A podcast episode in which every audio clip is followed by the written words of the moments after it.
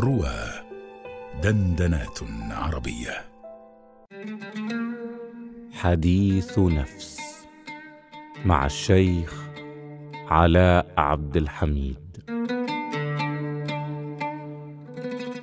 خاتمة.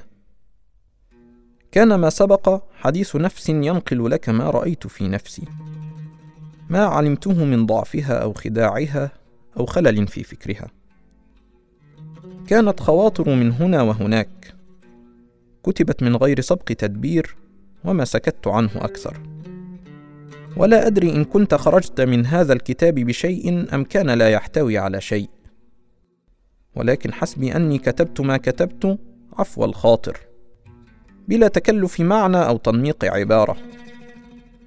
قد يكون الكتاب أقرب إلى أحاديث السمر. وقد يكون أقرب إلى بوح بالمعاني. فإن وجدت فيه فائدة أرشدتك أو فكرة أنارت لك شيئا في نفسك فهذا حسبي من تسويد السطور. وإلا فغاية طلبي ألا يكون حديث نفسي إليك ثقيلا. فإن لم تكن استفدت شيئا فلعلك أنست بحديثي. وإلا فالعفو من الكريم كرم والكريم من صان جليسه